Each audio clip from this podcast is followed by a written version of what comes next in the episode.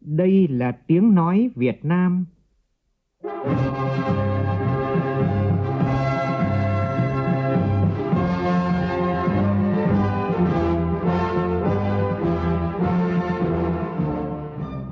là tiếng nói Việt Nam,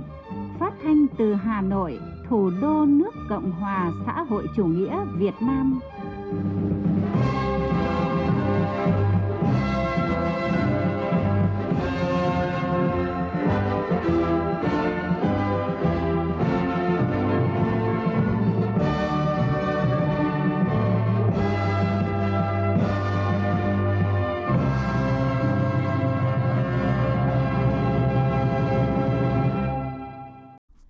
Biên tập viên Hoàng Ân kính chào quý vị và các bạn. Mời quý vị cùng nghe chương trình Thời sự trưa của Đài tiếng nói Việt Nam với những nội dung chính sau đây.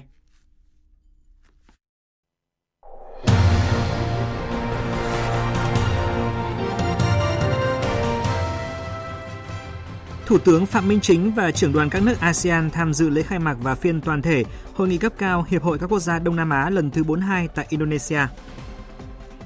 Các thành viên Ủy ban Thường vụ Quốc hội đề nghị khắc phục tình trạng đùn đẩy, né tránh, sợ trách nhiệm khi cho ý kiến dự thảo báo cáo tổng hợp ý kiến kiến nghị của cử tri và nhân dân gửi đến kỳ họp thứ 5 Quốc hội khóa 15.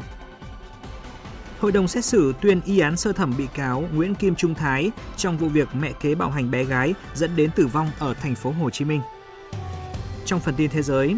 các cuộc biểu tình bạo lực nổ ra trên khắp Pakistan sau khi cựu Thủ tướng Imran Khan bị bắt vì cáo buộc tham nhũng. Cựu Tổng thống Mỹ Donald Trump bị kết tội lạm dụng tình dục và phỉ báng, phải bồi thường 5 triệu đô la Mỹ vì những tội này.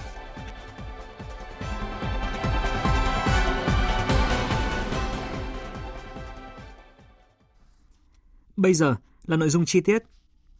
Sáng nay tại trụ sở Trung ương Đảng, Tổng Bí thư Nguyễn Phú Trọng, trưởng ban chỉ đạo, chủ trì cuộc họp thường trực Ban chỉ đạo Trung ương về phòng chống tham nhũng tiêu cực nhằm thảo luận cho ý kiến đối với kết quả chỉ đạo xử lý một số vụ án, vụ việc thuộc diện Ban chỉ đạo theo dõi chỉ đạo từ sau phiên họp 23 đến nay.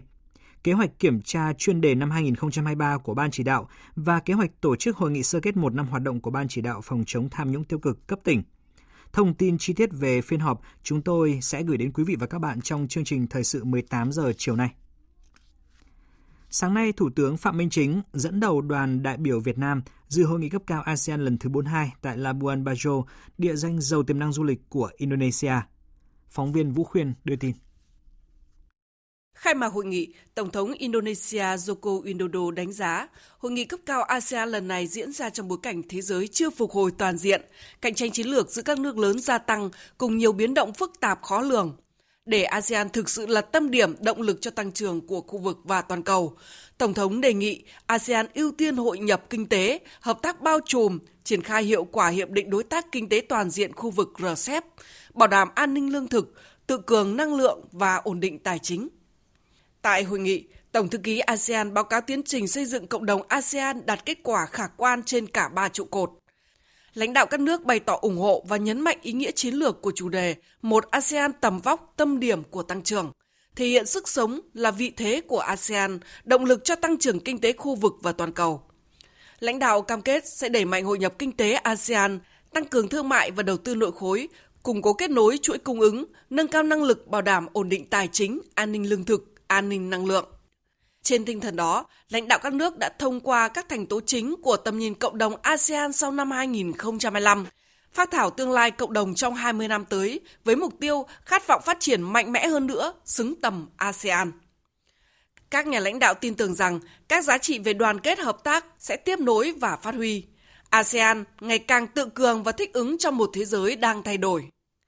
Tiếp đó, lãnh đạo các nước ASEAN đã thông qua 10 văn kiện định hướng hợp tác ASEAN trong nhiều lĩnh vực, trong đó đáng chú ý có tuyên bố chung hướng đến tầm nhìn cộng đồng ASEAN sau năm 2025, phát triển hệ sinh thái xe điện ở khu vực, sáng kiến một sức khỏe ASEAN, thúc đẩy kết nối thanh toán khu vực và tăng cường giao dịch bằng đồng bạc tệ. Lãnh đạo các nước ASEAN cũng ra tuyên bố lên án vụ tấn công vào đoàn cứu trợ nhân đạo gồm nhân viên của Trung tâm Điều phối và Hỗ trợ Thảm họa Khẩn cấp ASEAN và nhóm giám sát hỗ trợ nhân đạo của ASEAN.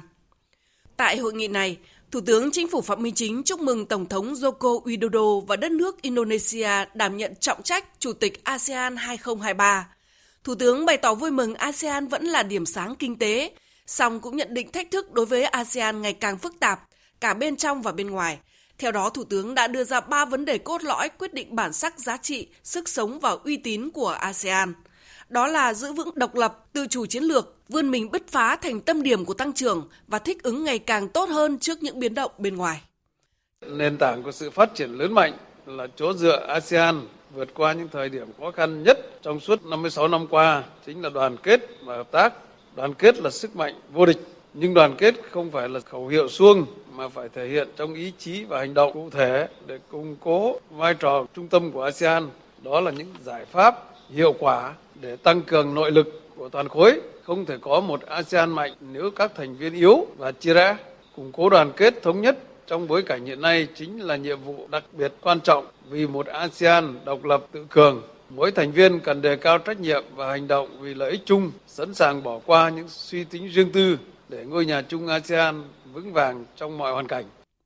Thủ tướng đề nghị hợp tác số, chính phủ số, kinh tế tuần hoàn cần được quan tâm đẩy mạnh cùng với kết nối mạng lưới điện, phát triển năng lượng tái tạo và sớm xây dựng các chiến lược dài hạn về đào tạo nguồn nhân lực chất lượng cao, thông qua triển khai thỏa thuận công nhận lẫn nhau về lao động trong một số ngành nghề và xem xét mở rộng áp dụng thỏa thuận trong những ngành nghề mới. Khẳng định tinh thần cốt lõi của ASEAN là lấy người dân làm trung tâm, mục tiêu và là động lực của xây dựng cộng đồng. Thủ tướng nhấn mạnh Bám sát tinh thần cốt lõi của ASEAN, lấy người dân là trung tâm, là chủ thể, là mục tiêu, là động lực và là nguồn lực của tiến trình xây dựng cộng đồng để tiếp tục thu hẹp khoảng cách phát triển trong ASEAN, đặc biệt ở các vùng sâu, vùng xa, tiểu vùng. ASEAN cần gắn kết hợp tác tiểu vùng với các chương trình hợp tác chung trên tất cả các lĩnh vực kinh tế, văn hóa, y tế, giáo dục để trở thành không gian phát triển rộng lớn và bảo đảm cuộc sống tốt đẹp hơn cho tất cả mọi người dân. Thủ tướng chia sẻ, khó khăn thách thức luôn hiện hữu, nhưng khó khăn không làm ASEAN nhụn chí. ASEAN phải mạnh mẽ hơn để hiện thực hóa mục tiêu khát vọng hòa bình, an ninh, ổn định và thịnh vượng. Thủ tướng đề nghị các thành viên ASEAN chung tay khơi dậy ý chí tự cường, đoàn kết, khơi thông các nguồn lực phát triển và khởi tạo các ý tưởng đột phá cho xây dựng cộng đồng, giúp ASEAN bứt phá, trở thành tâm điểm tăng trưởng của khu vực và toàn cầu. Ngay sau lễ khai mạc và phiên toàn thể, lãnh đạo các nước ASEAN đã đối thoại với đại diện của Đại hội đồng Liên nghị viện ASEAN, thanh niên, doanh nghiệp và nhóm đặc trách cấp cao về tầm nhìn ASEAN sau năm 2025. Cũng trong sáng nay, Thủ tướng Chính phủ Phạm Minh Chính đã gặp Quốc vương Brunei Haji Hassanan Bolkiah nhân dịp cùng dự Hội nghị cấp cao ASEAN lần thứ 42 tại Labuan Bajo của Indonesia. Tin của phóng viên Vũ Khuyên. Thủ tướng Phạm Minh Chính bày tỏ vui mừng gặp lại quốc vương và cùng trao đổi phương hướng triển khai hiệu quả các kết quả chuyến thăm chính thức Brunei của Thủ tướng Chính phủ tháng 2 vừa qua. Hai nhà lãnh đạo nhất trí tăng cường trao đổi tiếp xúc cấp cao, tạo tiền đề triển khai chương trình hành động triển khai quan hệ đối tác toàn diện Việt Nam Brunei giai đoạn 2023-2027.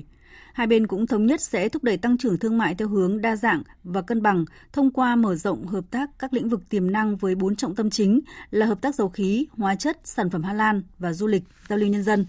Hai bên cam kết sẽ duy trì tham vấn chặt chẽ, chung tay xây dựng cộng đồng ASEAN đoàn kết, thống nhất, tự cường và phát triển bền vững.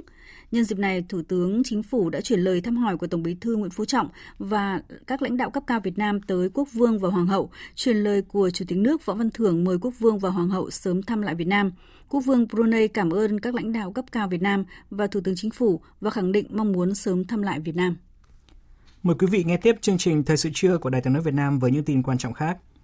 Sáng nay cho ý kiến vào dự thảo báo cáo tổng hợp ý kiến kiến nghị của cử tri và nhân dân gửi đến kỳ họp thứ 5 Quốc hội khóa 15 các thành viên Ủy ban Thường vụ Quốc hội đề nghị khắc phục tình trạng đùn đẩy, né tránh, sợ trách nhiệm. Phóng viên Lại Hoa phản ánh. Bí thư Trung ương Đảng, Chủ tịch Ủy ban Trung ương Mặt trận Tổ quốc Việt Nam Đỗ Văn Chiến cho biết, cử tri và nhân dân bày tỏ sự tin tưởng vào kết quả quan trọng của công tác xây dựng chỉnh đốn Đảng, nhất là công tác phòng chống tham nhũng tiêu cực, được chỉ đạo quyết liệt, nói đi đôi với làm, không có ngoại lệ. Các kiến nghị của cử tri mong có giải pháp phù hợp khả thi, vừa đảm bảo sự ổn định phát triển đất nước, vừa đảm bảo quyền lợi của người dân đã đầu tư vào bất động sản, trái phiếu, tiết kiệm, bảo hiểm.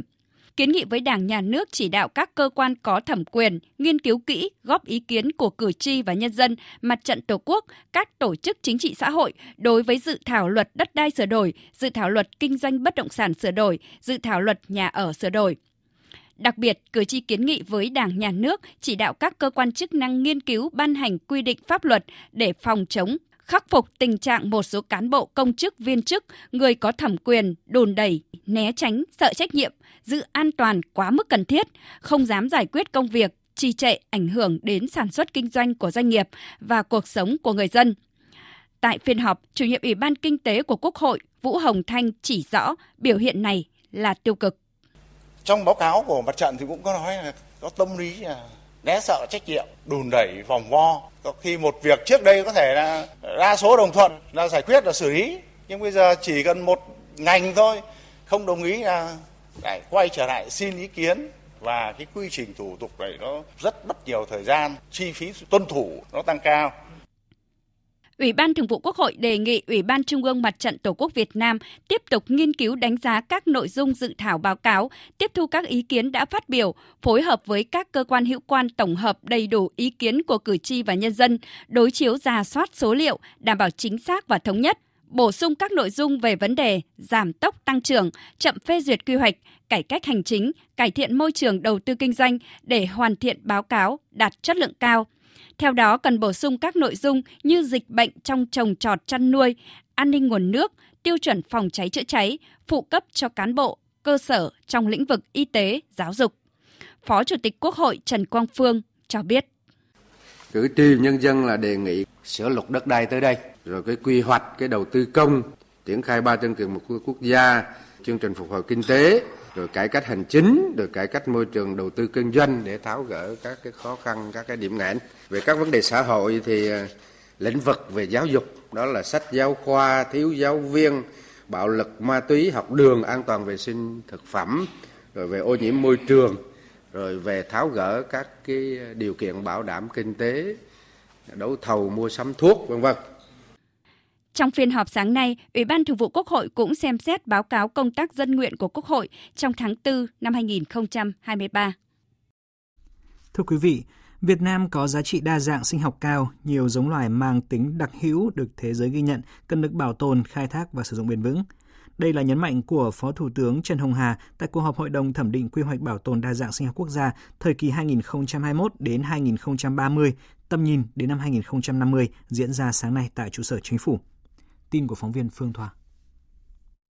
Theo báo cáo của Bộ Tài nguyên và Môi trường, quy hoạch bảo tồn đa dạng sinh học quốc gia đảm bảo phát triển kinh tế xanh, chủ động thích ứng với biến đổi khí hậu, đóng vai trò chính trong thực hiện chiến lược quốc gia về đa dạng sinh học đến năm 2030, tầm nhìn đến năm 2050. Quy hoạch xác định mục tiêu diện tích các khu bảo tồn thiên nhiên trên cạn đạt gần 3 triệu hecta, tăng diện tích các khu bảo tồn biển, ven biển đạt 3 đến 5% diện tích tự nhiên vùng biển quốc gia, góp phần thực hiện cam kết tại hội nghị COP26 và chiến lược tăng trưởng xanh quốc gia.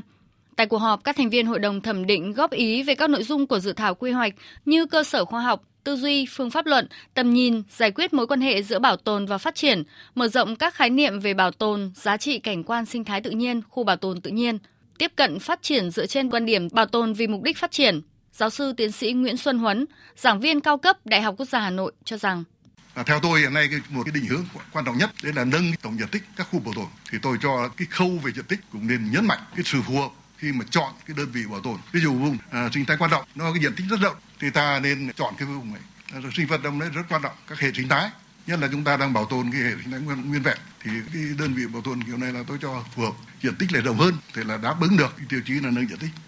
khẳng định đây là lần đầu tiên công tác bảo tồn đa dạng sinh học được tiếp cận dưới góc độ quy hoạch quốc gia mang tính toàn diện bao trùm. Phó Thủ tướng Trần Hồng Hà nhấn mạnh, quy hoạch phải đảm bảo tính tổng thể, khái quát, vừa kế thừa vừa tích hợp và giải quyết được mối quan hệ với các luật quy hoạch khác. Phó Thủ tướng cho rằng quy hoạch đang đặt ra mục tiêu bảo tồn đa dạng sinh học khoảng 3 triệu hecta đất liền và 3 đến 5% diện tích tự nhiên vùng biển quốc gia, nhưng trên thế giới có quan điểm cho rằng phải nâng tỷ lệ diện tích đất liền và đại dương được bảo tồn đa dạng sinh học lên 30%. Vì vậy, cách thức xử lý bài toán này ở từng quốc gia, trong đó có Việt Nam, cần phải phù hợp với yêu cầu phát triển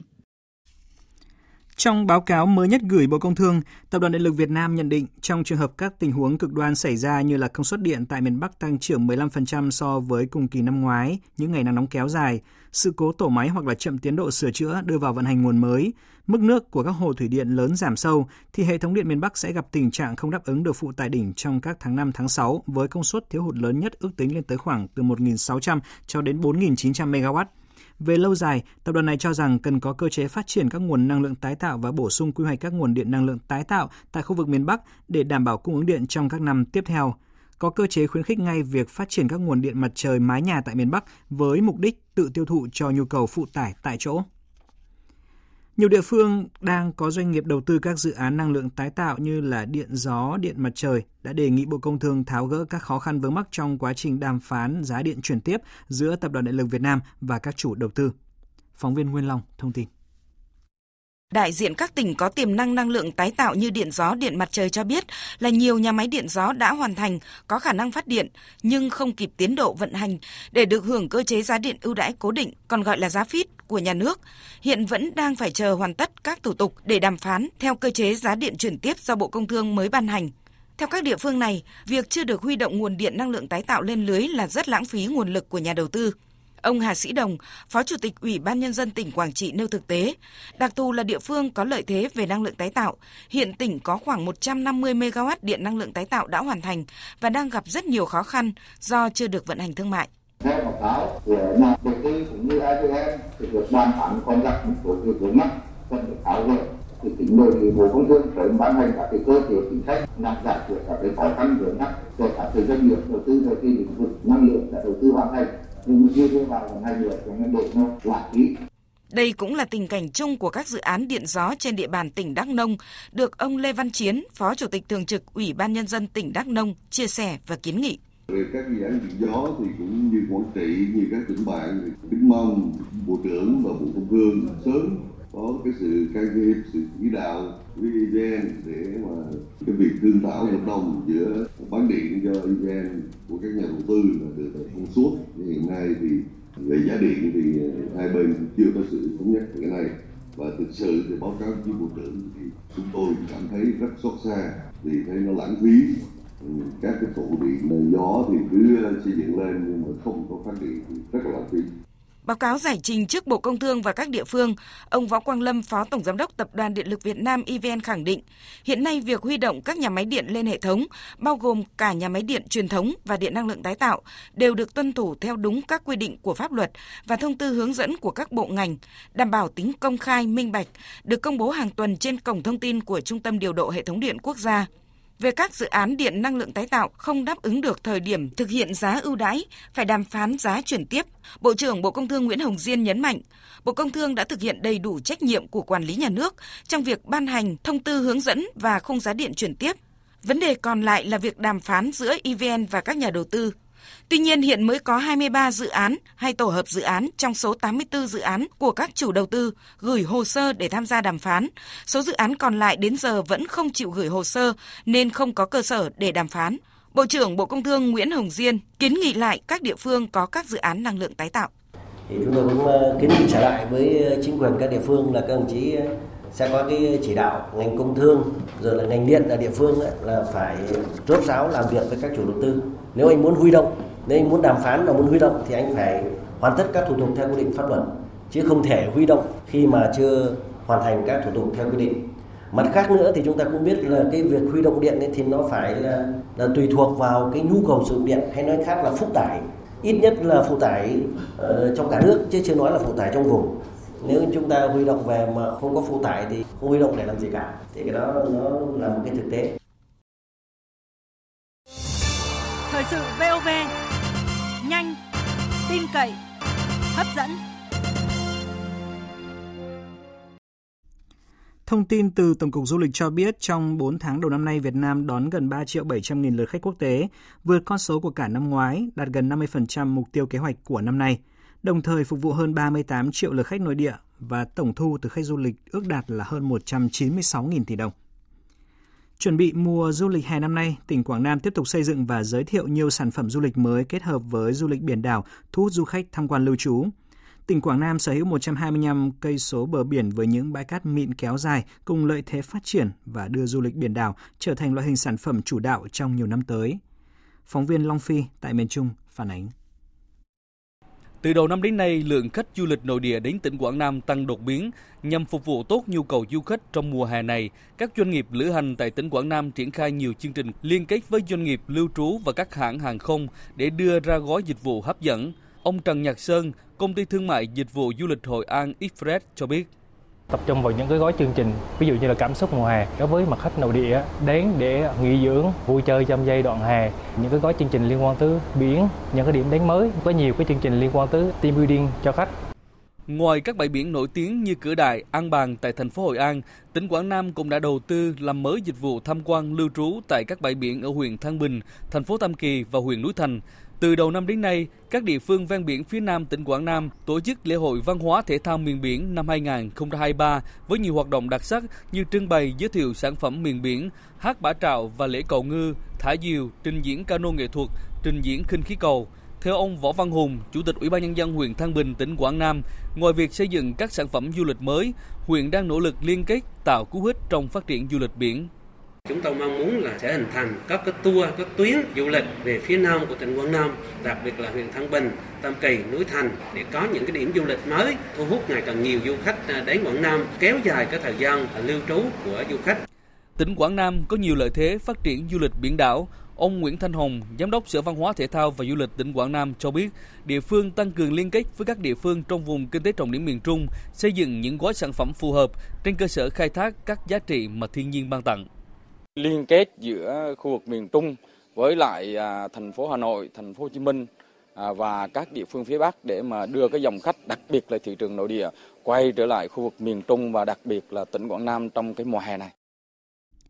Trong thời gian từ ngày mai đến ngày 14 tháng 5, chương trình kết nối giao thương giữa nhà cung cấp khu vực miền Trung Tây Nguyên với các doanh nghiệp xuất khẩu và tổ chức xúc tiến thương mại sẽ diễn ra tại khuôn viên bờ đông cầu Rồng, thành phố Đà Nẵng. Đây là hoạt động nằm trong chương trình cấp quốc gia về xúc tiến thương mại năm nay với mục tiêu đẩy mạnh hỗ trợ các doanh nghiệp xuất tiếp tục sản xuất kinh doanh. Sau đại dịch COVID-19, không còn cảnh tấp nập kẻ bán người mua, nhiều khu chợ tại các tỉnh thành phố đang rơi vào cảnh điều hưu. Tại thành phố Hồ Chí Minh, các chợ truyền thống cũng đang lâm vào tình trạng này, khiến cho các tiểu thương cảm thấy lo lắng và sốt ruột. Hoàng Minh, phóng viên thường trú tại thành phố Hồ Chí Minh có bài viết về thực trạng này. Khảo sát của phóng viên tại một số chợ truyền thống như chợ Tân Định, quận 1, chợ Sơn Kỳ, quận Tân Phú, chợ Phạm Văn Hai, quận Tân Bình, chợ Bình Trưng, thành phố Thủ Đức, các con đường xung quanh chợ vẫn đông người qua lại, nhưng chỉ có lác đác vài người ghé mua. Không chỉ các sạp quần áo, trang sức vắng khách, mà ngay cả những quầy thực phẩm cũng thường rơi vào cảnh người bán đông hơn người mua. Tại chợ Bến Thành, tình hình cũng không khá hơn là bao khi dịch bệnh có dấu hiệu bùng phát trở lại, khách tới chợ chưa kịp phục hồi lại tiếp tục giảm sút. Ông Võ Thành Long, một tiểu thương tại chợ Bến Thành cho biết. Sau dịch thì à, cũng giảm sút nhưng không không bằng như xưa. Năm nay thì bắt đầu à, vô lại, nhưng mà bắt đầu nghe nói dịch bắt đầu vắng lại nè, vậy là bởi vì chợ hơi chậm. Mấy bữa à, mấy ngày hôm mấy ngày nay gần lễ mấy mọi năm mấy năm mấy thì đông lắm. Năm nay bị dịch bởi vì hạn chế khách. Năm nay thấy vắng gấp hai ba lần. Rồi cái năng suất bán cũng giảm đi, không có dư luôn có khi lỗ nữa. Mỗi tháng ông Long trả tiền thuê sạp cùng một số chi phí quản lý lên đến hơn 40 triệu đồng, nên có những tháng cộng trừ thu chi xong có thể lỗ đến vài chục triệu đồng. Bởi vậy, ông Long phải đi vay mượn nhằm duy trì kinh doanh, mong vượt qua giai đoạn khó khăn. Cũng như ông Long, tình trạng chợ ế khách, buôn bán thua lỗ khiến cuộc sống của các tiểu thương bị ảnh hưởng nặng nề. Khi được hỏi, nhiều người bán hàng đều thở dài ngao ngán. Chợ thì nó vắng hẳn thì nói chung là lượng khách nó không đông. Với lại cái nguồn của mình là nguồn kinh tế của mình, cái nguồn sạp, rồi nguồn mướn, mướn nhân viên đồ á nó sẽ thiếu hụt. Ví dụ mình làm ăn được thì mình không làm ăn được mình sẽ tiết kiệm lại chút chứ mua bán mình đâu nói trước được. Nói chung là gia đình thì nó cũng bị ảnh hưởng gì ok thì đợt này kinh tế nó cũng hơi chậm gì đó. Nên ờ, bán nó hơi khó khăn. Giờ gán sống cho nó qua ngày cho mấy đứa nhỏ ăn học tới nơi tới chốn vậy thôi. Thì à, nhà có à, hai con ba mẹ còn. Rồi chi tiêu mướn nhà thuê nhà lum nhiều lắm. Thuê sạp nữa mà mấy mấy tháng à, bán được à, mình bù qua mình để dành mình bù qua Chuyên gia Nguyễn Hoàng Dũng, Viện trưởng Viện Nghiên cứu và Phát triển bền vững Thành phố Hồ Chí Minh lý giải, chợ vắng và buôn bán ế ẩm có phần vì người dân thắt chặt chi tiêu do kinh tế khó khăn. Thêm vào đó, nhiều siêu thị, trung tâm thương mại, cửa hàng tiện lợi mở ra tại nhiều nơi, cùng sự phát triển mạnh mẽ của thương mại điện tử đang cạnh tranh trực tiếp với các chợ dân sinh. Tại các cửa hàng tiện lợi và siêu thị, khách hàng có thể được hưởng các hình thức thanh toán nhanh gọn, môi trường sạch sẽ mát mẻ và có thể thoải mái lựa chọn hàng hóa, giao dịch mua bán qua các hình thức trực tuyến. Các tiểu thương tại chợ còn gặp khó khăn về các vấn đề liên quan đến giá nguyên vật liệu gia tăng, nhà nước kiểm soát chặt chẽ hơn về thuế phí, chất lượng hàng hóa, hóa đơn chứng từ. Điều này dẫn tới việc các nhà cung cấp phải đổi mới phương thức sản xuất, tệp khách hàng, hình thức tiêu thụ sản phẩm. Do vậy, các tiểu thương vừa không thể đa dạng nguồn hàng, trong khi chi phí bán hàng tăng cao. Chuyên gia Nguyễn Hoàng Dũng kiến nghị, để ứng phó với tình hình khó khăn hiện nay, nhà nước cần một số biện pháp hỗ trợ ngắn hạn cũng như đào tạo hướng dẫn để tiểu thương chợ truyền thống có thể thích ứng. Phải có một cái sự hỗ trợ cho tiểu thương các cái chợ truyền thống là phải hỗ trợ cho những cái người bán hàng đó. Thứ nhất là phải có cái chính sách trợ giá khi có lạm phát rồi biến động xảy ra, hỗ trợ về vốn liếng rồi lãi suất cho họ. Thứ hai là nhà nước cùng với các cái tiểu thương là tìm kiếm nguồn hàng, tìm kiếm thị trường, tìm kiếm cái cách thức sản xuất kinh doanh mới, cái mô hình mới là hướng dẫn chỉ bảo cho người à, à, tiểu thương đó họ có một cái cách làm ăn mới, nâng cao nhận thức lên. Về lâu dài, để chợ truyền thống tồn tại như một kênh thương mại thiết yếu cho người dân, ngành chức năng cần có những kênh đào tạo miễn phí cho các tiểu thương, hộ sản xuất kinh doanh về kết hợp bán hàng online, áp dụng công nghệ 4.0, văn minh thương mại, kinh doanh bền vững, thực hiện các chủ trương chính sách của nhà nước. Tòa án nhân dân thành phố Hà Nội sáng nay đã mở phiên tòa xét xử sơ thẩm cựu chủ tịch Ủy ban nhân dân tỉnh Bình Thuận Nguyễn Ngọc Hai và 11 đồng phạm trong vụ án vi phạm quy định về quản lý, sử dụng tài sản nhà nước gây thất thoát lãng phí xảy ra tại tỉnh Bình Thuận. Dự kiến phiên tòa diễn ra trong 5 ngày. Cũng trong sáng nay, Tòa nhân dân cấp cao tại thành phố Hồ Chí Minh đã tuyên án phúc thẩm vụ bạo hành bé gái 8 tuổi. Bị cáo Nguyễn Võ Quỳnh Trang không có mặt tại buổi tuyên án. Tại phiên xét xử, tòa nhận định bị cáo Nguyễn Kim Trung Thái không có ý thức, không cố ý tước đoạt mạng sống của con gái mình, không đồng phạm tội giết người với Trang. Do đó, không có căn cứ để xử lý Thái đồng phạm với bị cáo Trang về tội giết người. Từ đó, hội đồng xét xử đã giữ nguyên bản án sơ thẩm và tuyên bị cáo Nguyễn Kim Trung Thái 3 năm tù về tội hành hạ người khác, 5 năm tù về tội che giấu tội phạm, tổng hợp hình phạt là 8 năm tù. Riêng bị cáo Nguyễn Võ Quỳnh Trang do tự nguyện rút đơn kháng cáo nên hội đồng xét xử đã đình chỉ xét xử phúc thẩm.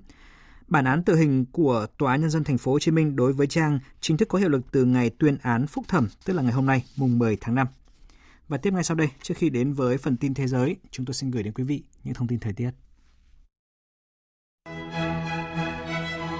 Phía Nam hôm nay tiếp tục có mưa rông tập trung về chiều và đêm. Mưa chuyển mùa thường kèm theo rông lốc mạnh, sấm sét và gió giật. Trung tâm Dự báo Khí tượng Thủy văn Quốc gia cho biết, trong hôm nay và ngày mai, ở khu vực Nam Trung Bộ, Tây Nguyên và Nam Bộ có mưa, mưa vừa có nơi mưa to đến rất to và rông. Với lượng mưa phổ biến từ 20 đến 50 mm, có nơi trên 70 mm. Khu vực Bắc Bộ và Bắc miền Trung chiều tối và đêm nay cũng có mưa trở lại. Cục bộ có mưa to với lượng từ 10 đến 30 mm, có nơi trên 50 mm. Cũng theo Trung tâm Dự báo Khí tượng Thủy văn Quốc gia, hiện nay ở phía Bắc có một khối không khí lạnh đang di chuyển xuống phía Nam. Dự báo khoảng ngày và đêm mai, khối không khí lạnh này có khả năng ảnh hưởng đến nước ta. Do ảnh hưởng của không khí lạnh tăng cường, nén dạnh áp thấp, nên từ ngày mai đến ngày 12 tháng 5, Bắc Bộ và khu vực từ Thanh Hóa đến Thừa Thiên Huế có mưa vừa, có nơi mưa to đến rất to và rông. Và lưu ý, trong mưa rông có khả năng xảy ra lốc xét, mưa đá và gió giật mạnh. Mưa to cục bộ có khả năng gây ra tình trạng ngập úng tại các khu vực trũng thấp. Xin chuyển sang phần tin thế giới. Các cuộc biểu tình bạo lực đã nổ ra trên khắp Pakistan, bao gồm cả tại Tổng hành dinh quân đội và dinh thự của Tư lệnh quân đội Pakistan sau khi cựu Thủ tướng nước này Imran Khan, Chủ tịch đảng PTI đối lập, bị bắt giữ vào chiều qua vì cáo buộc tham nhũng. Phóng viên Đài tiếng nói Việt Nam thường trú tại Ấn Độ theo dõi khu vực Nam Á đưa tin. Người biểu tình sử dụng bạo lực, đốt phá, thậm chí giơ các khẩu hiệu bày tỏ sự phẫn nộ đối với việc cơ quan thực thi pháp luật bắt giữ lãnh đạo đảng PTI đối lập đám đông biểu tình đã ném đá vào nhà ở, văn phòng và xe cộ, đốt biểu ngữ và chặn các tuyến đường giao thông. Thậm chí, một nhóm người đã tiến vào khuôn viên Tổng hành dinh quân đội ở Rawalpindi, cũng như nơi ở của tư lệnh quân đội Pakistan ở Lahore. Trong khi đó, một đám đông đã ném đá vào nhà của Bộ trưởng Nội vụ Pakistan tại Faisalabad. Một số lượng lớn người dân đã dừng giao thông trên các đường cao tốc chính tại thành phố Lahore. Năm sĩ quan cảnh sát đã bị thương trong các cuộc biểu tình, trong khi 43 người biểu tình đã bị bắt giữ cơ quan viễn thông Pakistan đã đình chỉ các dịch vụ băng thông di động trên toàn quốc, cũng như hạn chế quyền truy cập vào các ứng dụng như Twitter, Facebook hay YouTube để ngăn chặn các nhóm biểu tình phát tán tin tức. Tòa án tối cao Islamabad đã lên tiếng bảo vệ quyết định bắt giữ cựu Thủ tướng Imran Khan, coi đây là quyết định hợp pháp.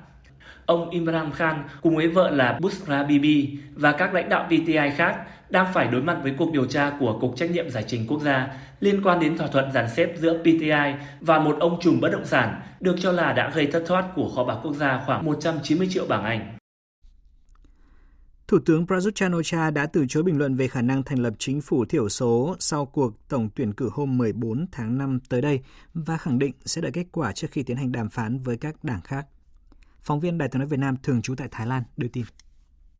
Ông Prayut chan o ứng cử viên thủ tướng của Đảng Quốc gia Thái Lan Thống nhất cho biết ông sẽ lựa chọn những gì tốt nhất cho quốc gia khi chính phủ tiếp theo được thành lập. Thủ tướng sắp mãn nhiệm Prayut chan o kêu gọi người dân giữ thái độ ôn hòa, đồng thời nhấn mạnh người lãnh đạo chính phủ tiếp theo, dù có là ai, cũng sẽ tiếp tục nỗ lực cải thiện cuộc sống của người dân Thái Lan. Vấn đề chính phủ thiểu số trở thành chủ đề nóng sau khi Phó Thủ tướng Witsanu Krengham tuần trước để ngỏ khả năng thành lập một chính phủ không giành được đa số ghế trong Hạ viện sau cuộc tổng tuyển cử 14 tháng 5 tới đây. Thuật ngữ chính phủ thiểu số đang được sử dụng để mô tả một kịch bản, trong đó các đảng không giành được đa số ở Hạ viện vẫn nắm quyền bằng cách sử dụng sự ủng hộ của Thượng viện không qua bầu cử. Hội đồng lập pháp chuyển tiếp của Burkina Faso đã họp phiên toàn thể và thông qua dự luật mới liên quan đến an ninh quốc gia – Luật này nhằm xác định lại khái niệm và các lĩnh vực an ninh quốc gia cũng như là thiết lập cơ chế và cấu trúc an ninh quốc gia. Luật mới được xây dựng dựa trên các khuyến nghị của Diễn đàn Quốc gia về an ninh được tổ chức hồi năm 2017, có tính đến sự cần thiết phải từ bỏ quan niệm về an ninh quá cũ cục bộ để trở thành một phần của tầm nhìn và định hướng chiến lược mới. Trong diễn biến mới nhất liên quan đến vụ kiện cựu Tổng thống Mỹ Donald Trump gây chú ý dư luận Mỹ, hôm qua thì bồi thẩm đoàn một tòa án tại New York đã ra phán quyết rằng cựu Tổng thống Mỹ Donald Trump đã lạm dụng tình dục và phỉ báng nhà văn Jean Caron cách đây 27 năm và số tiền phạt mà ông phải trả là 5 triệu đô la Mỹ. Bác bỏ bản án và cho rằng đây là một âm mưu chính trị, phía luật sư của cựu Tổng thống Mỹ đang lên một kế hoạch kháng cáo. Tổng hợp của biên tập viên Đình Nam. Sau gần 3 giờ thảo luận, bồi thẩm đoàn kết luận nhà văn Caron không chứng minh được việc cựu Tổng thống Mỹ đã cưỡng bức mình, nhưng lại xác định ông Donald Trump có hành vi lạm dụng tình dục.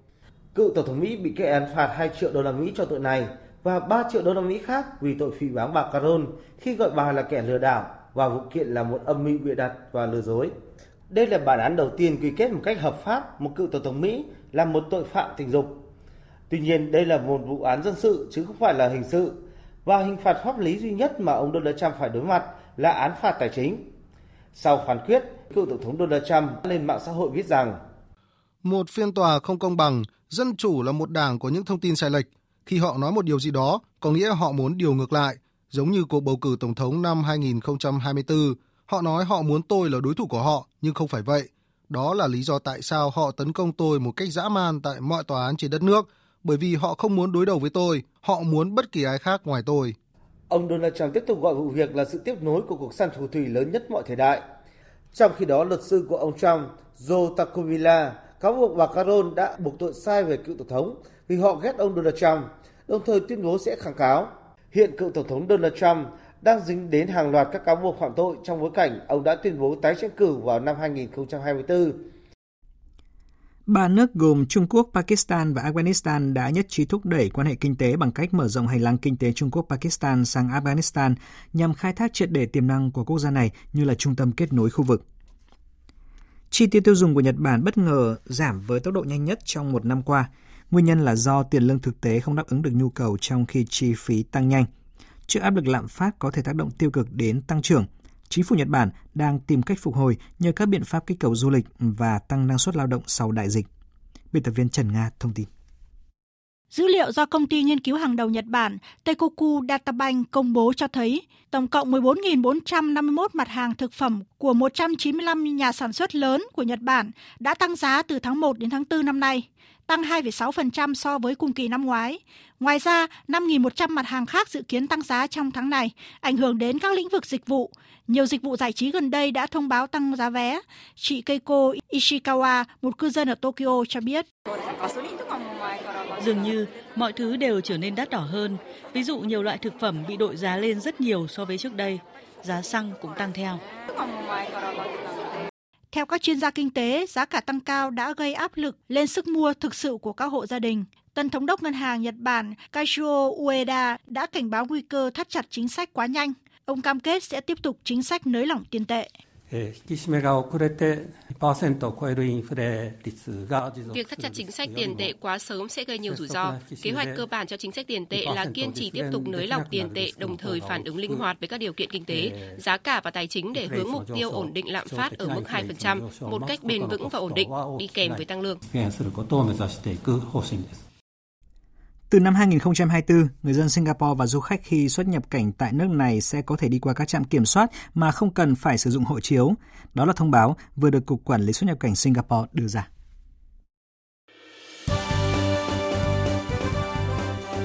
Thời sự tiếng nói Việt Nam Thông tin nhanh Bình luận sâu Tương tác đa chiều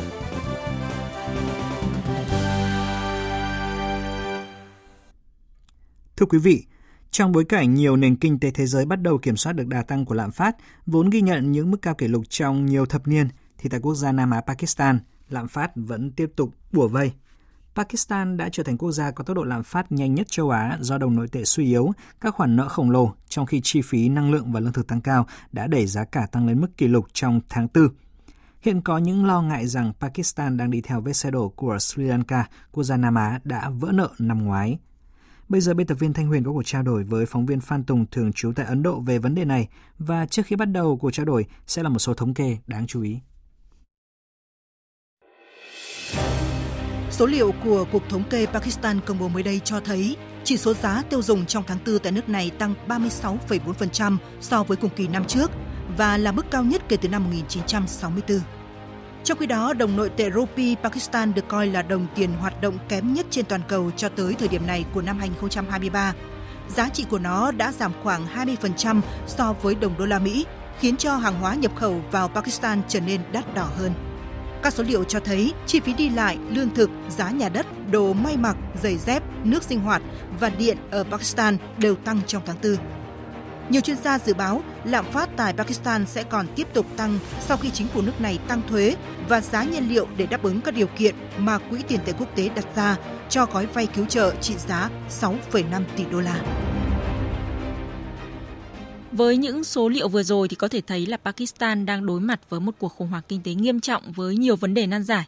Hiện chúng tôi kết nối với phóng viên Phan Tùng, thường trú Đài Tiếng Nói Việt Nam tại Ấn Độ theo dõi khu vực Nam Á để cùng tìm hiểu rõ hơn. À, thưa anh Phan Tùng, à, đứt gãy nguồn cung rồi giá lương thực tăng cao vốn là vấn đề mà nhiều quốc gia khác cũng phải đối mặt. Nhưng tình hình tại Pakistan thì dường như có mức độ nghiêm trọng hơn. À, có thể lý giải điều này như thế nào anh Phan Tùng? Xin chào biên tập viên Thanh Huyền, xin chào quý vị thính giả. À, giá lương thực đã và đang là một trong những yếu tố thôi lửa vào tình trạng siêu lạm phát ở Pakistan. À, có nhiều nguyên nhân dẫn tới tình trạng này. Đầu tiên, lạm phát bắt đầu cất cánh tại Pakistan kể từ à, khi cuộc chiến tranh tại Ukraine nổ ra tháng 2 năm 2022. Xung đột khiến chuỗi cung ứng lương thực và nhiên liệu toàn cầu bị đứt gãy, ngăn cản nguồn hàng tới được với thị trường. Thiếu hụt hai mặt hàng thiết yếu này đẩy giá lên cao. Ở những quốc gia phụ thuộc vào nhập khẩu như Pakistan hay trước đó là Sri Lanka, tất yếu phải chật vật để ứng phó với mặt bằng giá mới. Giá cả tăng, thu hút hàng hóa sẽ dẫn tới lạm phát. À, nguyên nhân thứ hai của tình trạng lạm phát leo thang kéo dài là việc kho dự trữ ngoại hối của Pakistan suy giảm nghiêm trọng trong quãng thời gian hơn một năm qua. Trong khi đó, nợ nước ngoài cũng là một vấn đề lớn khác của Pakistan. Tính đến tháng 12 năm 2022, Pakistan nắm giữ khoản nợ và nghĩa vụ về nợ nước ngoài trị giá là 126,3 tỷ đô la. Gần 77% khoản nợ này lên tới 97,5 tỷ đô la là do chính phủ Pakistan nợ trực tiếp các chủ nợ khác nhau. Áp lực trả nợ là vấn đề lớn nhất ở thời điểm hiện tại trong bối cảnh thiếu trước hụt sau. Tất cả các nguyên nhân này đang đan xen, chi phối lẫn nhau và kết quả cuối cùng là lạm phát và cuộc sống của người dân Pakistan càng ngày càng xuống cấp. Ở châu Á thì à, lạm phát tại Pakistan đã vượt qua cả Sri Lanka, quốc gia từng phải đối mặt với khủng hoảng kinh tế nghiêm trọng. À, trở lại cuộc trao đổi với phóng viên Phan Tùng, à, thưa anh vậy chính phủ Pakistan đang có những biện pháp để ứng phó với thực trạng này như thế nào? À, vâng thưa chị, à, trong hơn một năm qua, nền kinh tế của cả Sri Lanka và Pakistan đều có những triệu chứng đau ốm giống nhau và cùng phải vật lộn với các vấn đề nan giải. À, tuy nhiên, trong khi Sri Lanka đã tìm ra được hướng giải quyết và mới nhất là thỏa thuận cứu trợ với Quỹ tiền tệ quốc tế IMF. À, Pakistan vẫn đang chỉnh sửa chính sách kinh tế vĩ mô cho phù hợp với các điều kiện của thiết chế tài chính này. Islamabad đã có các điều chỉnh, ví dụ như hồi tháng 2, chính phủ Pakistan đồng ý à, tăng lãi suất điều hành hiện ở mức à, 17% lên thêm 2% nữa, tương đương 200 điểm cơ bản nhằm đáp ứng một gói các điều kiện mới do IMF đặt ra. Ngoài ra, Pakistan cũng đã quyết định tăng giá nhiên liệu và tăng mức thuế hàng hóa và dịch vụ GST. À, tuy nhiên, trong bối cảnh dư địa tài khóa, nguồn lực và chính sách còn lại rất ít hiện nay,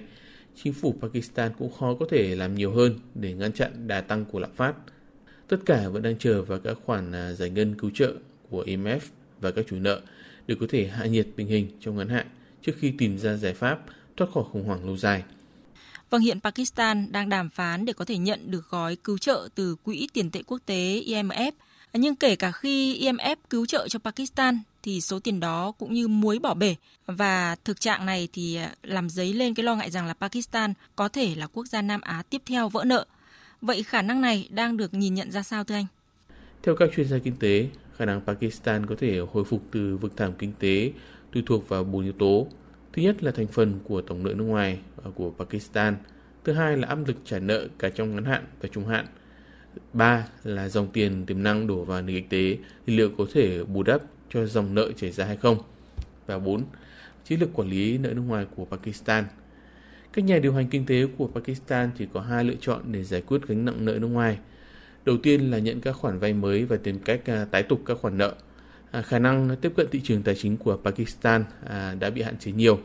Vì vậy, giới lãnh đạo Pakistan sẽ phụ thuộc vào các đối tác ở Trung Đông và Trung Quốc, à, không chỉ đối với các khoản đầu tư hiện có mà cả các khoản vay mới nếu nước này tìm cách à, tránh vỡ nợ. À, một khả năng khác là Pakistan tìm cách tái cấu trúc nợ trước.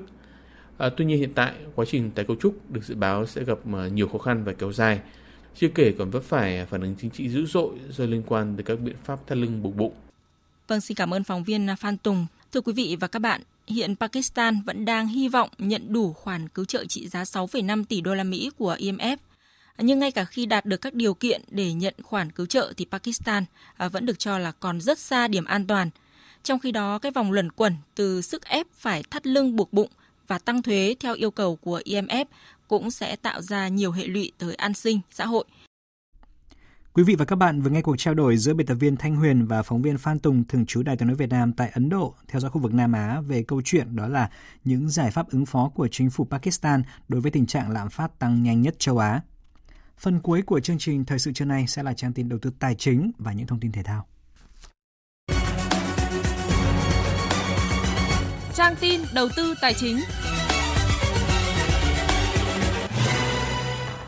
Thưa quý vị và các bạn, Tại thị trường thành phố Hồ Chí Minh lúc hơn 11 giờ trưa nay, giá vàng miếng SJC được công ty vàng bạc đá quý Sài Gòn niêm yết ở mức mua vào là 66 triệu 600 nghìn đồng một lượng và bán ra là 67 triệu 200 nghìn đồng một lượng. Tại thị trường Hà Nội, thương hiệu vàng rồng Thăng Long được công ty Bảo Tín Minh Châu niêm yết ở trạng thái giảm giá với mức mua vào là 56 triệu 460 nghìn đồng một lượng và bán ra là 57 triệu 460 nghìn đồng một lượng. Trên thị trường tiền tệ, tỷ giá trung tâm được Ngân hàng Nhà nước công bố áp dụng cho hôm nay là 23.630 đồng một đô la Mỹ, tăng 9 đồng so với hôm qua. Giá đô la tại nhiều ngân hàng thương mại sáng nay cũng được điều chỉnh tăng nhẹ so với đóng cửa chiều qua. Lúc hơn 11 giờ trưa nay, Ngân hàng Vietcombank niêm yết giá mua vào là 23.300 đồng và bán ra là 23.640 đồng một đô la. Báo cáo tại hội nghị triển khai hoạt động thị trường trái phiếu năm 2023 được tổ chức mới đây, Sở Giao dịch Chứng khoán Hà Nội cho biết đang hoàn thiện những bước cuối cùng để có thể đưa hệ thống giao dịch trái phiếu doanh nghiệp riêng lẻ hoạt động vào tháng 6 năm nay. Hệ thống này góp phần giúp thị trường ngày càng hoạt động hiệu quả, minh bạch, ổn định và phát triển bền vững. Bên cạnh hạ tầng kỹ thuật, Sở Giao dịch Chứng khoán Hà Nội cũng hoàn thiện các quy định về thủ tục đăng ký lên giao dịch tập trung và phát triển tổ chức, định mức tín nhiệm, chuẩn hóa công bố thông tin của tổ chức phát hành trái phiếu doanh nghiệp. Về diễn biến giao dịch trên thị trường chứng khoán, những tín hiệu tích cực bắt đầu xuất hiện trên thị trường bất động sản đã giúp nhóm cổ phiếu bất động sản trên sàn được chú ý trong phiên sáng nay. Sắc xanh tăng điểm bao phủ nhóm này, nhất là các mã có thị giá thấp như QCG, CIG và VPH đều tăng kịch trần biên độ. Kết thúc phiên giao dịch sáng nay, VN Index đạt 1.057,53 điểm, tăng 3,76 điểm so với chốt phiên hôm qua. tổng giá trị giao dịch đạt 4.961 tỷ đồng, HNX Index đạt 213,8 điểm, tăng 1,85 điểm, còn Upcom Index là 78,67 điểm. Đầu tư tài chính biến cơ hội thành hiện thực. Đầu tư tài chính biến cơ hội thành hiện thực. Thưa quý vị và các bạn, Ngân hàng Nhà nước đã có công văn số 2308 thực hiện nghị quyết số 33 năm 2023 của Chính phủ về gói vay 120.000 tỷ đồng cho chủ đầu tư và người mua nhà của các dự án nhà ở xã hội, nhà ở công nhân, dự án cải tạo, xây dựng lại chung cư cũ. Tuy nhiên đến nay tại thành phố Hồ Chí Minh chưa có trường hợp nào được vay do chưa có nguồn cung sản phẩm mới. Chính phủ đã chỉ đạo khẩn trương triển khai chương trình tín dụng 120.000 tỷ đồng, tương đương khoảng 12% nhu cầu vốn để thúc đẩy thực hiện mục tiêu hoàn thành ít nhất 1 triệu căn hộ nhà ở xã hội, nhà ở công nhân giai đoạn 2021-2030. Phó Thống đốc Ngân hàng Nhà nước Đào Minh Tú cho biết. Thì gói 120.000 tỷ có thể nói là từ mùng 1 tháng 4 đến nay, thì các ngân hàng thương mại đã có đầy đủ kể cả nguồn vốn cũng như cơ chế chính sách một cách rất rõ ràng và đã và đang sẵn sàng để giải ngân cho vay kể cả nhà đầu tư cũng như là người mua nhà với cái mức lãi suất từ 1,5 đến 2%. Thế và có thể khẳng định rằng là tất cả những hướng dẫn những cơ chế chính sách điều kiện hết sức rõ ràng, thông thoáng và thuận lợi để cho nhà đầu tư cũng như là những người mua nhà. Công văn số 2308 của Ngân hàng Nhà nước đã được triển khai đến các ngân hàng thương mại trên địa bàn thành phố Hồ Chí Minh. Theo đó, bốn ngân hàng lớn là Agribank, BIDV, Vietcombank và Vietinbank đã chuẩn bị sẵn nguồn vốn để cho vay. Nhưng hiện nay chưa có dự án nhà ở xã hội mới nào được phê duyệt và chưa có sản phẩm nhà ở xã hội mới để doanh nghiệp, người mua nhà vay. Ông Nguyễn Đức Lệnh, Phó Giám đốc Ngân hàng Nhà nước Việt Nam chi nhánh Thành phố Hồ Chí Minh cho biết chi nhánh ngân hàng thương mại nhà nước tổ chức triển khai thực hiện thông tin tư vấn cho khách hàng xây dựng quy trình ờ, nội bộ cũng như các cái hướng dẫn để tổ chức triển khai thực hiện cái gói này. Các cái tổ chức tín dụng đã triển khai thực hiện. Tuy nhiên cái vấn đề lớn ở đây ấy là để tiếp cận gói này thuận lợi rồi nhưng mà nó phải có dự án, nó phải có cái nguồn cung ở xã hội. Theo ông Lê Hữu Nghĩa Tổng Giám đốc Công ty Trách nhiệm hạn Thương mại Xây dựng Lê Thành, dự án nhà ở xã hội cũ thì không được vay, dự án mới và sản phẩm nhà ở xã hội mới thì chưa có. Trong khi đó, các dự án nhà ở xã hội đang triển khai thì thủ tục rất chậm. Ông Lê Hữu Nghĩa chia sẻ nguyên nhân các cái thủ tục hành chính liên quan tới giãn nhà xã hội hiện nay quá chậm. Cái khâu thực thi từng chuyên viên, từng sở ngành và các tỉnh thành hiện nay là gần như cứ chạy lòng vòng. Còn đối với ngân hàng hiện nay như dự án lê thành tân kiên của chúng tôi, ngân hàng bidv đã lấy hồ sơ để làm thủ tục xin chủ trương sẵn để khi của chúng tôi mà xong pháp lý thì họ hoàn thiện thủ tục cho vay để nhanh chóng triển khai gói tín dụng 120.000 tỷ đồng về phát triển nhà ở xã hội và nhà ở công nhân, một số ngân hàng thương mại đã chủ động tiếp cận với dự án đang làm thủ tục để chuẩn bị dần, để đến khi dự án được phê duyệt thì hoàn thiện thủ tục cho vay nhanh hơn. Như vậy, các cơ quan liên quan đến thủ tục triển khai dự án cũng cần chủ động, tích cực vào cuộc để triển khai nhanh, hiệu quả lưu thuốc bổ rất có ý nghĩa này với thị trường bất động sản.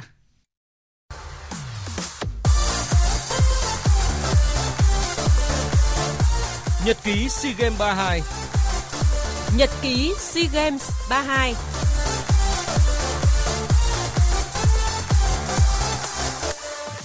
Thưa quý vị và các bạn, sau khi kết thúc ngày thi đấu hôm qua, đoàn thể thao Việt Nam đã vươn lên vị trí thứ hai trên bảng tổng sắp SEA Games 32 với tổng cộng 39 huy chương vàng, 39 huy chương bạc và 46 huy chương đồng, kém đoàn dẫn đầu Thái Lan một huy chương vàng.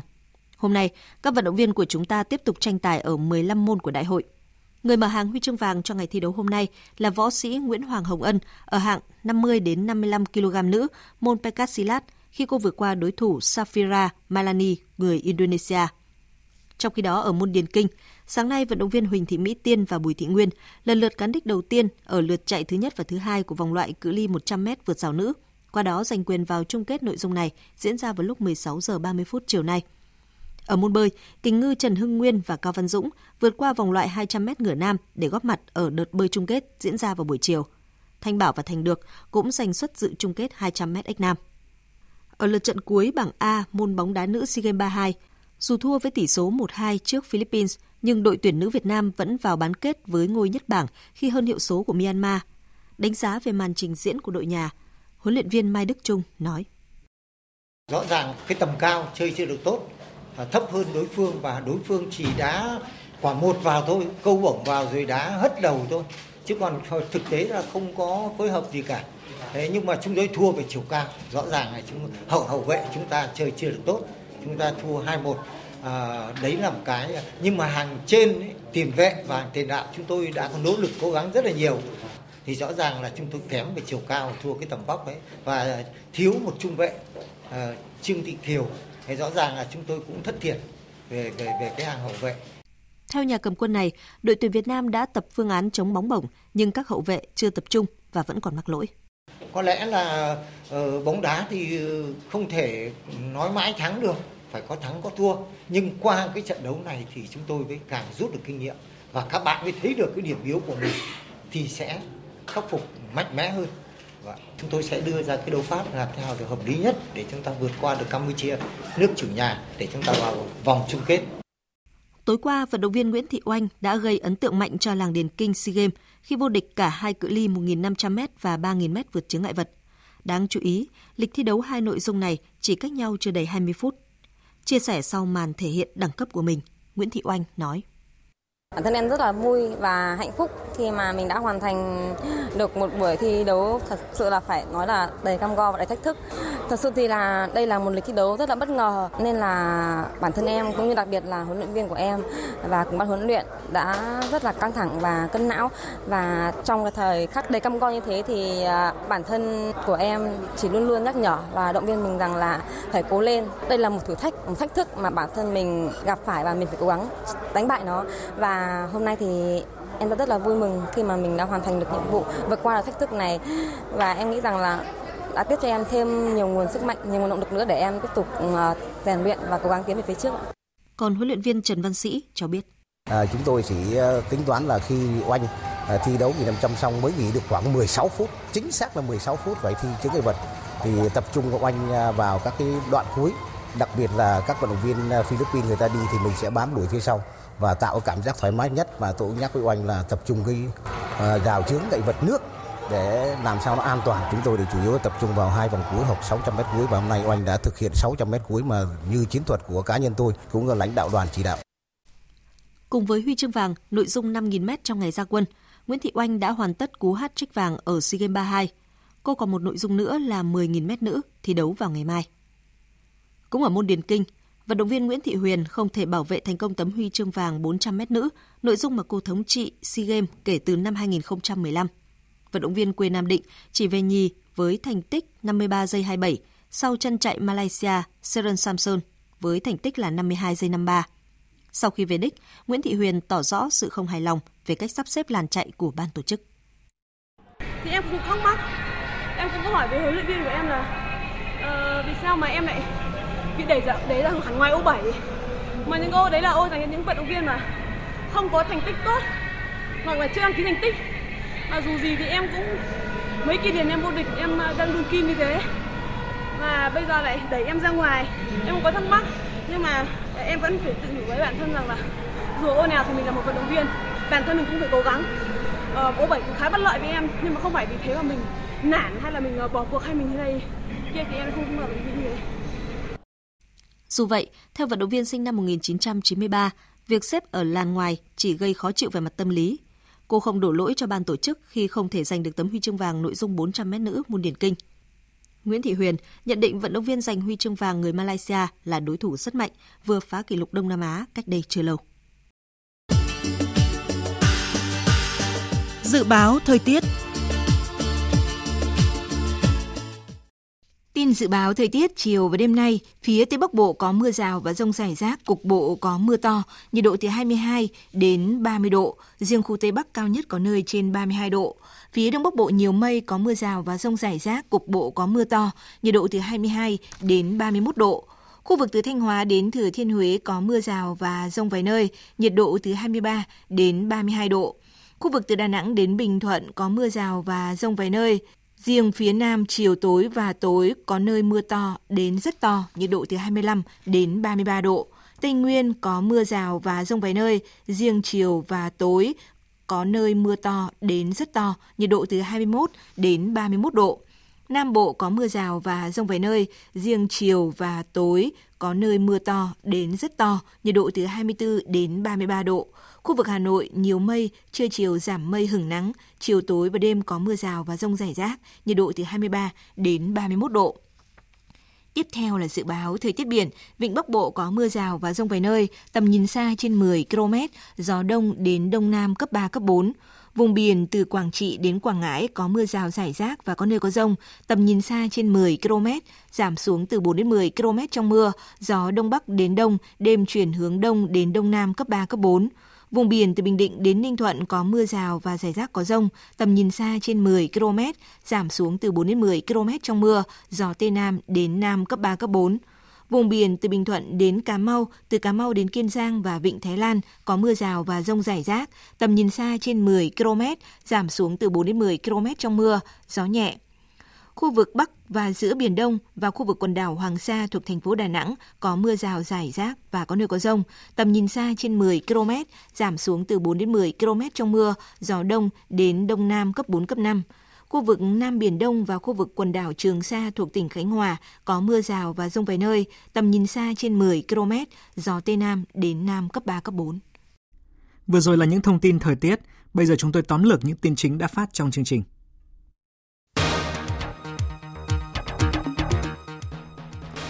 Tại lễ khai mạc và phiên toàn thể Hội nghị cấp cao Hiệp hội các quốc gia Đông Nam Á lần thứ 42 diễn ra hôm nay tại Indonesia, Thủ tướng Phạm Minh Chính đã nêu ra ba vấn đề cốt lõi quyết định bản sắc, giá trị, sức sống và uy tín của ASEAN đó là giữ vững độc lập tự chủ chiến lược, vươn mình bứt phá thành tâm điểm của tăng trưởng và thích ứng ngày càng tốt hơn trước những biến động bên ngoài – Thủ tướng đề nghị các thành viên ASEAN chung tay khơi dậy ý chí tự cường, đoàn kết, khơi thông các nguồn lực phát triển và khởi tạo các ý tưởng đột phá cho xây dựng cộng đồng, giúp ASEAN bứt phá trở thành tâm điểm tăng trưởng của khu vực và toàn cầu. Bồi thẩm đoàn một tòa án tại New York đã ra phán quyết rằng cựu Tổng thống Mỹ Donald Trump đã lạm dụng tình dục và phỉ báng nhà văn Jim Carroll cách đây 27 năm và số tiền phạt mà ông phải trả là 5 triệu đô la Mỹ.